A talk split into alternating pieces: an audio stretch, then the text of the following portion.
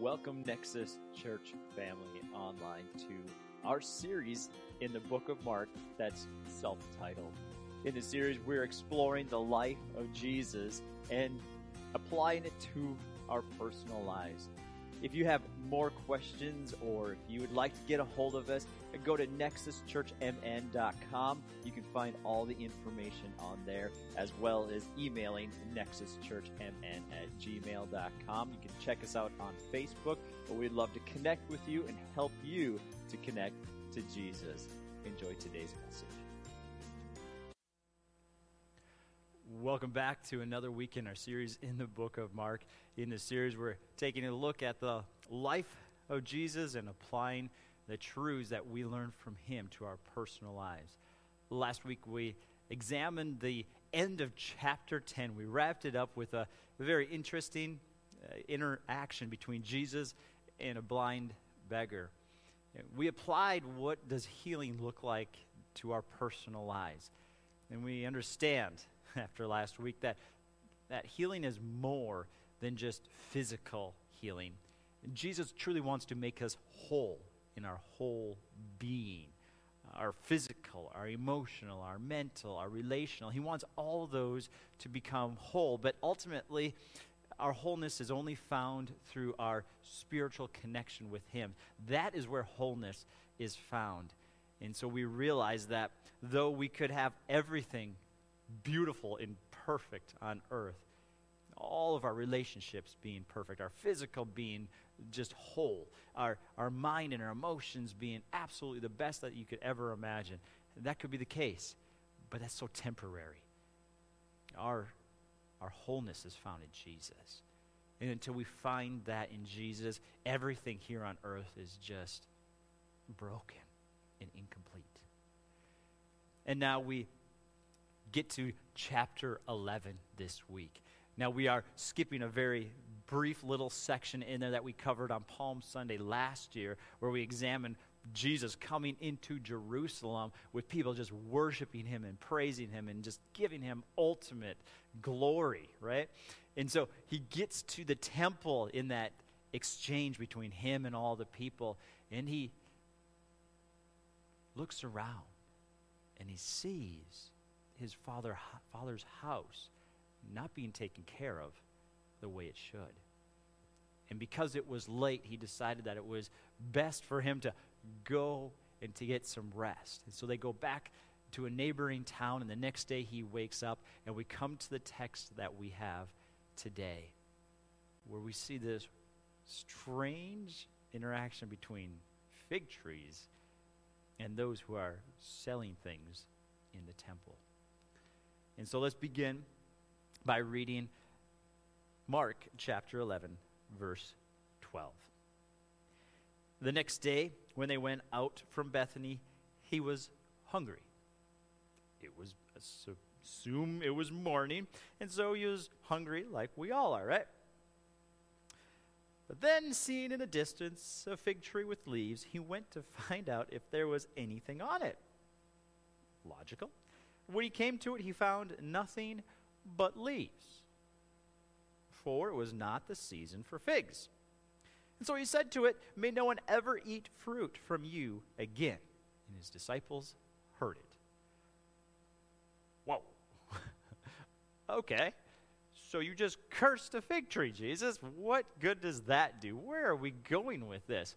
Well, before we continue on to the next scene where he's in the temple, I do believe that there's some importance to this, not just that Jesus kind of got angry and did something weird, but we have to understand that in this context, now, I'm not a fig tree expert, but from those who understand fig trees and commentaries that, that take this out for us and help us understand, this fig tree, though it was out of season, it gave the appearance as if there was fruit on it. In short, let's put it this way leaves on a fig tree equal fruit on a fig tree. It gave the false impression that there was fruit.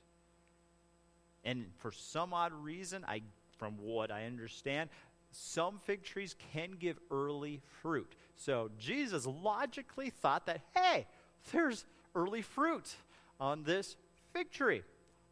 I'm hungry. I'm looking for some tasty, fresh, like first of the season crop. This is going to be awesome. And he goes to it, and there's none. But as other commentaries put it, this is coming from David Guzik and, and some others that just bring this to life. Chuck Smith is another one that I read, and some Tyndale ones. There's so many cool little things that, that I've never seen before in this text that if you're interested, you can go do some research. But according to these experts, much more expert than me, they state that actually there was a point Jesus was trying to make with this. Not only, most likely, did he see the fruit and want to enjoy it, but there's a point behind it. You see, the day before, as we just understood, Jesus went to the temple and he's seen exactly what he was anticipating people disrespecting God, his Father. They were doing things in the temple that were not right. And so he used this little object lesson, real life object lesson, to point out the fact that the religious elite had the appearance from afar that they were producing fruit for God. But as one got closer and examined their life, they would quickly realize they were far from God. He was preparing his disciples for what they were about to see.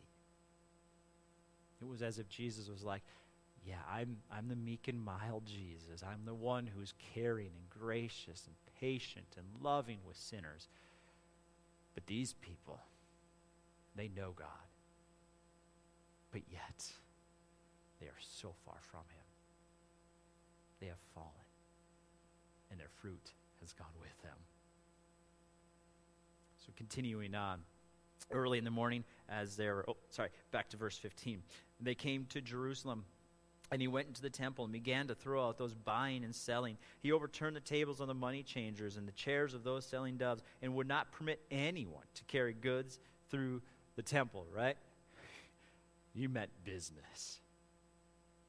He was teaching them Is it not written, My house will be called a house of prayer for all the nations?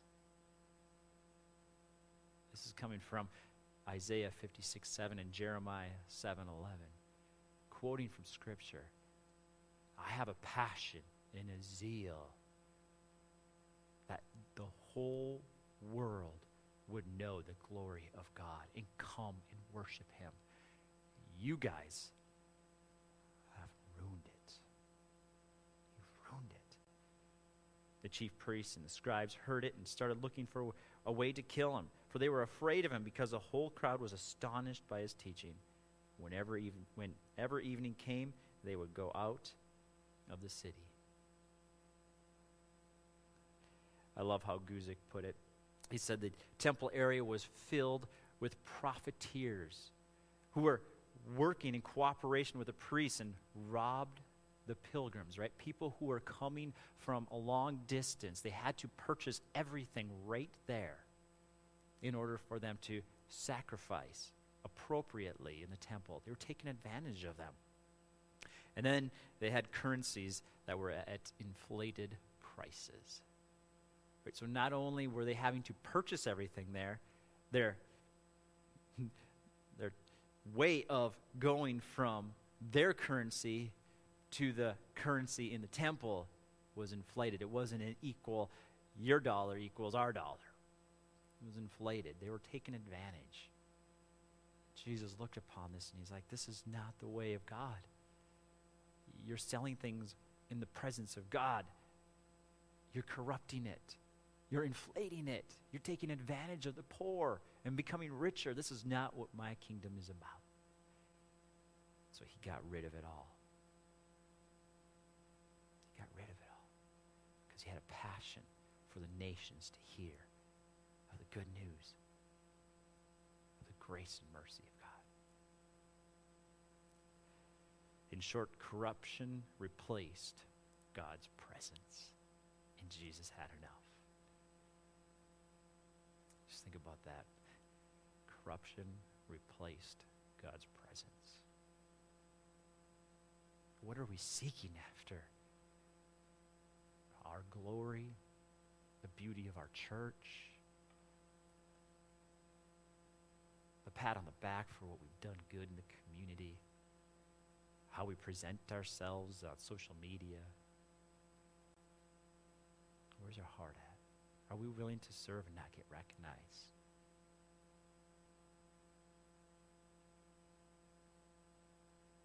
We look like Jesus, act like Jesus, worship like Jesus.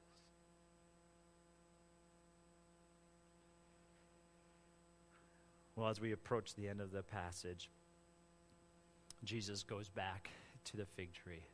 Right? So every evening we left off, whenever evening came, they would go back to Bethany. It was almost as if they knew if, if we stayed in Jerusalem in the night, they'd come and find us. And so they went to a private place where nobody knew where they were, and they spent the night there. And so then the very next morning, they come back and they see the fig tree again. Early in the morning, as they were passing by, verse 20, they saw the fig tree withered from the roots up. And Peter remarked and said, Rabbi, look, the fig tree you cursed has withered. Wow, huh? I mean, talk about these guys had to be a little miffed. Like they hadn't connected the dots between what Jesus said earlier, like, you were given a false impression of fruit you are cursed. They had missed that connection with the fig tree and the religious elite. But instead of focusing on that, on the lack of faith, on the lack of belief, on the lack of trust of the, of the religious elite, of the lack of fruit, Jesus went right to the teaching he really wanted them to get. Right? Peter's like, look, it's dead, right? It's dead. Their, their lack of fruit led to death. But Jesus, He spun it. And He gives us two foundational truths of what we can use in our personal lives to activate a move of God. Right? He didn't want to focus on death in this passage. Right? Death was about to come on the cross. But still, even in that, we don't focus on the death so much as what it brings. It brings life, it brings freedom. And so Jesus, instead of focusing on the, their lack of fruit producing death, he wants to help us see how can we can have life, how we can experience a true move of God in our personal lives. And so he goes on and he says to them in verse 22 Have faith in God. Truly, I tell you, if anyone says to this mountain, Be lifted up from lifted up and thrown into the sea, and does not doubt in his heart, but believes what he says will happen, it will be done for him. Therefore, I tell you, everything you pray for and ask for, believe that you have received it, and it will be yours. Whenever you stand praying, if you have anything against anyone, forgive them, so that your Father in heaven will also forgive you of your wrong doing. Interesting thought. Like, I just want to read it one more time. Verse 22 and 20 through 24. This is it's quite a statement. And I think it bears importance of reading it again to really process it. He says, have faith in God. Get that. Understand faith. Truly I tell you, if anyone says to this mountain, be lifted up and thrown into the sea, and does not doubt in his heart, believes what he's happened will be done for him. It was important in Judaism to understand that, that this thought of mm, be thrown up and into the sea. That this mountain that it's referring to is actually troubles or difficulties. I, I'd never heard that before until I, uh, examined the depth of what that meant in that culture. It was a trouble. So maybe we should replace that mountain because it doesn't make sense in our world with trouble, right? If anyone says to your difficulty, your trouble, be lifted up and thrown into the sea and does not doubt in his heart, but believes what he says will happen, it will be done for them. That's a little bit more understanding. Like, God wants you to experience freedom. And if you believe that, not that difficulties will leave you, but you will have victory over them. We are more than conquerors through Christ who strengthened us. We have the ability to be victorious over things that come against us. Right? He continues on. It just is so good. We just got to slow it down and process it. Anyone who believes what he says will happen, will be done for him. Therefore, I tell you, everything you pray and ask for, believe that you have received it, and it will be yours. Now, this isn't saying, you know, like, oh, I'm going to claim a jet and it's going to be mine. Like, no, this is talking about your life, about your wholeness, right? Jesus had just talked before about wholeness. We covered it last week. What does it mean to be whole? It's about our relationship with God. God isn't as concerned about our fleshly things. He cares about who we are inside. That's, that's the whole Bible. It just centers around our heart. It's not about what we believe or what we know, it's about how it impacts us. Do we truly believe it? Do we truly trust? If we want to have a move of God, we must trust for and hope and believe that what we are praying to, the God that we believe in, actually wants to move. Like, do we believe that? I, I, I totally understand. I get it. I get it. That, that the last few years have been difficult. We've experienced so much. And we've lost that hope that things can get better. We've lost that trust that God is bigger than all things. That, that in difficult seasons, it's easy to lose that because we haven't seen proof of it. But we can't lose hope. And Jesus, he points back to those religious elite and says, the reason why they lost it was because they didn't act upon what they knew to be true. Right? They knew God, they believed in God, but it didn't change them. They didn't live that way. They put on a front to make it look like they were good. And now they're dead.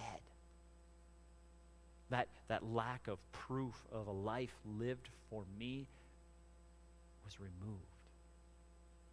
And now they're dead. God has moved on from them and was looking for a new way Jesus Christ, his own Son. You can trust and believe that what you pray for will unlock a move of God. Right? When, when it's about Him and for Him, for the betterment of those who don't know Him, you can know it will happen. There's a wonderful example of this in James 5 17 and 18, where he points back to Elijah and how Elijah prayed and things happened. There was one particular instance that we'll read right here where James writes, Elijah was a human as we are. That's important to state right away, right? Like James is trying to tell us right here. James is no different than you. He was just like you, struggled just like you. He had depression just like you. He went through seasons where he's like, I don't see a move of God. This, this is not good. So he, James was saying, I understand. You will go through difficult seasons where it's hard to keep fighting for that belief and that hope and that trust in God. He was just like you. And yet, when he prayed earnestly that no rain would fall. None fell for three and a half years, right? This wasn't just a flip up a prayer and yay, it worked. No, this was an earnest seeking God. Is this your will, God? Right? Is this really what you want? Because I don't want to miss this because if I pray for something and it doesn't happen because it wasn't in line with your character and what you want for your glory, for the good of your people, if it's not what you're looking for and it's just me thinking my thoughts, I don't want to do it. Because there's not good things that are associated with that. First of all, you will look like a fool, God, because I'm representing you. Second of all, I know I'm going to lose the favor of you when I'm going outside of your direction. I want to know. So he prayed earnestly Is this your will, God? I'm praying and I'm believing. Because I know when I pray, my prayers will be heard and you will move. Right? For three and a half years, it didn't pray. Now that's a crazy, crazy prayer. How many people do you know, including yourself, have prayed for a negative thing upon somebody else? Right? There's a reason he prayed earnestly. He prayed for a negative, an evil upon his own people, including himself. And it didn't happen. And then reverse it, right? Flip the script. Then he prayed again. Sky sent down rain, and the earth began to yield crops. Talk about a flip. That was good. He prayed. He prayed earnestly, and they were answered because he sought God. Earnest prayer. When we allow God to direct our lives, we can pray and trust God we seek Him, pray, God will move.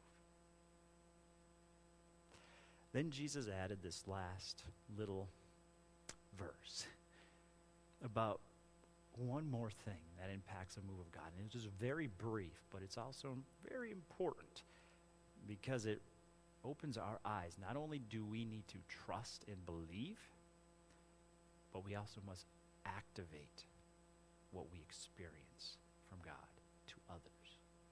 So let me read. Whenever you stand praying, if you have anything against anyone, forgive him so that your Father in heaven will also forgive you your wrongdoing. Hmm. Our forgiveness impacts a move of God. Think about that. Our forgiveness impacts a move of God. Now we see this very well in the book of Matthew, chapter 28. I'm sorry, in the chapter 18, in a fairly lengthy little section that I think bears reading the whole section because there's so much to it. But it's a graphic picture of this exact statement that Jesus just gives in passing. Maybe he expected his disciples to remember this, this example this parable that he gave at another time. This really expands upon it. So just briefly read it, and then we'll apply it quickly. Then Peter approached him and asked, Lord, how many times shall I forgive my brother or sister who sins against me? As many times as seven? Thinking that was pretty good, right? Jesus replied, I tell you, not as many as seven, but 70 times seven. Like Jesus said, it, your Father in heaven has forgiven you ultimately for all times, no matter how many times. Likewise, you do the same. And then he gives this story. For this reason, the kingdom of heaven can be compared to a king who wanted to settle accounts with his servants. When he began to settle accounts, one who owed him 10,000 talents was sent before him. Since he did not have the money to pay it back, his master commanded that he, his wife, his children, everything he had be sold to pay the debt. At this time, the servant fell face down before him and said, Be patient with me, and I will pay you everything. Pay you back for everything. that's quite a bold statement, considering he had gotten so far in debt. Impossible, right?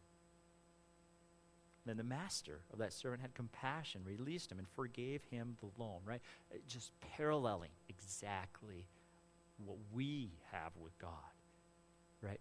We owed him everything. We could never pay him back, right? 10,000 talents was just like impossible. It was as if this king was saying, You're clear.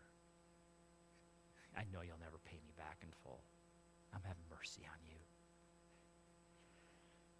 But that servant went out, again, representing us, found one of his fellow servants who owed him a hundred denarii. He grabbed him, started choking him, and said, Pay what you owe. At this, the fellow servant fell down and began begging him, Be patient with me, and I will pay you back, right? Deja vu. Right? How many people have sinned against us? Right? But he wasn't willing. Instead, he went and threw him into prison until he could pay what he owed. When the other servants saw what had taken place, they were deeply distressed and went and reported to their master everything that had happened, right? Went back to the king. God, king, did you hear what Joe did?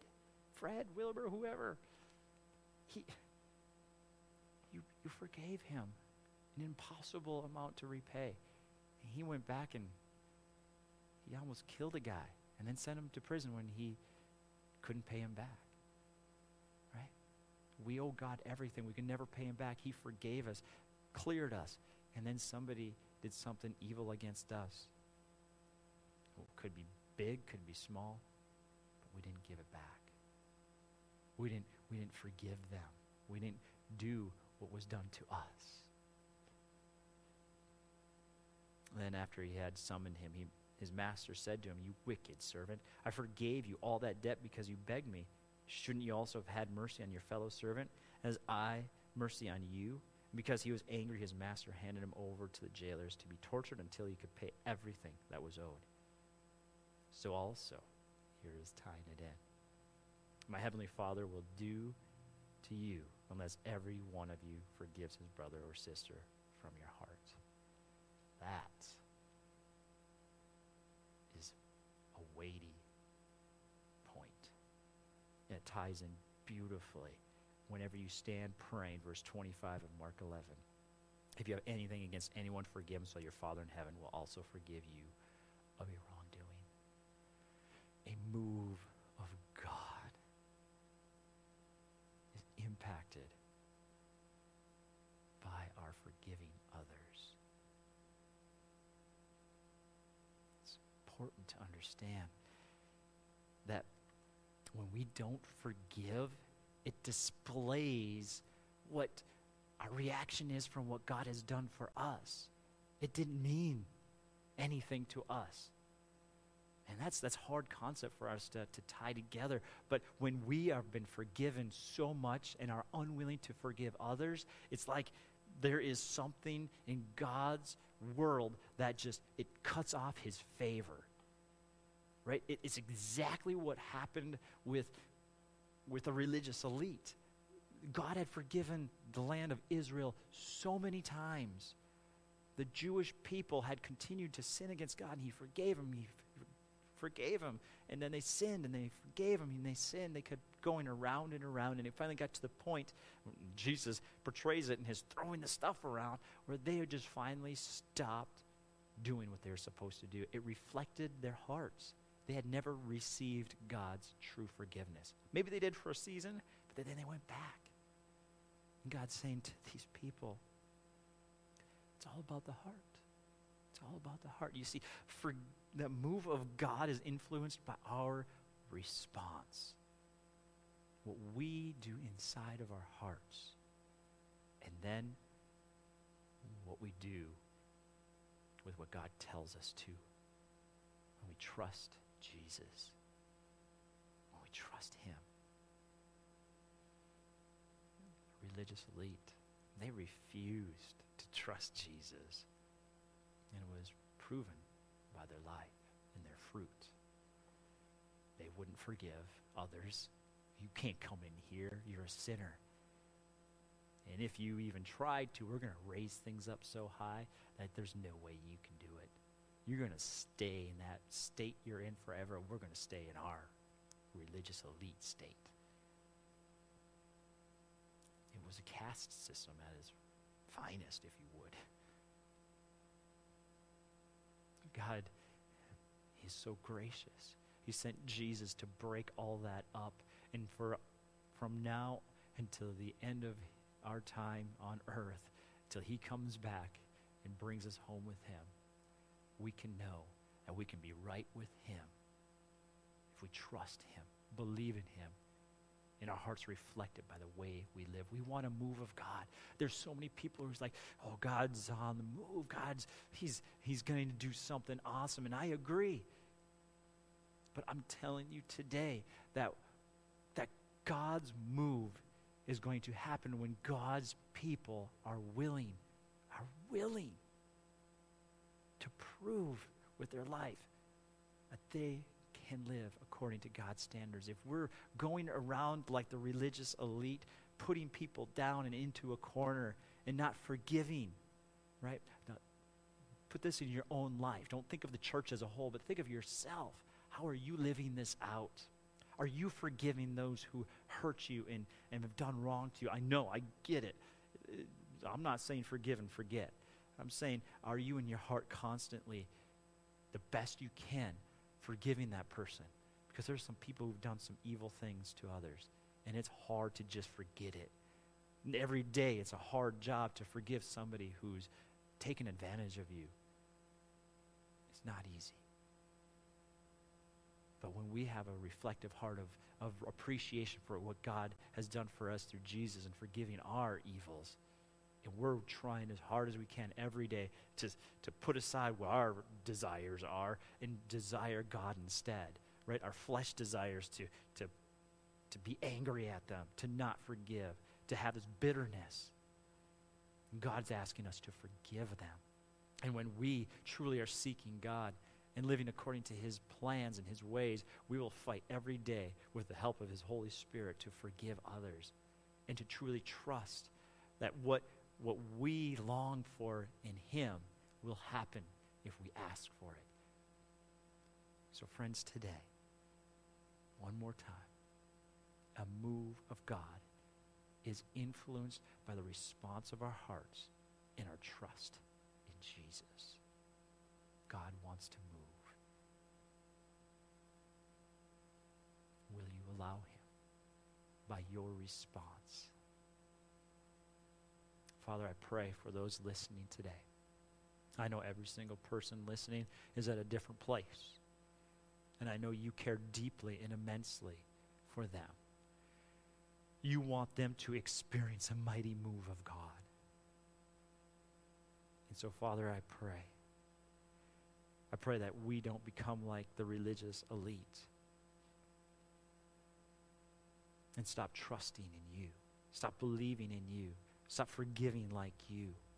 And that our hearts would be reflective and that we once again would believe that you are on the move and that you can do anything. Nothing is impossible with God. And so, Father, we proclaim that right now that wherever we are facing, we are more than conquerors and we will stand up and we will live for Jesus.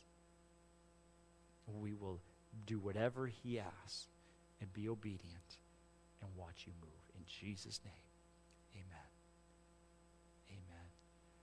Nexus church family. I'm believing for you. If you, if you are experiencing anything right now, I encourage you to reach out to whether it's somebody you know personally that you can go to or you can contact our church. You can go to nexuschurchmn.com and all the information will be on there and how you can get a hold of us. And we would love to walk alongside of you as you experience a move of God in your life. We'll see you again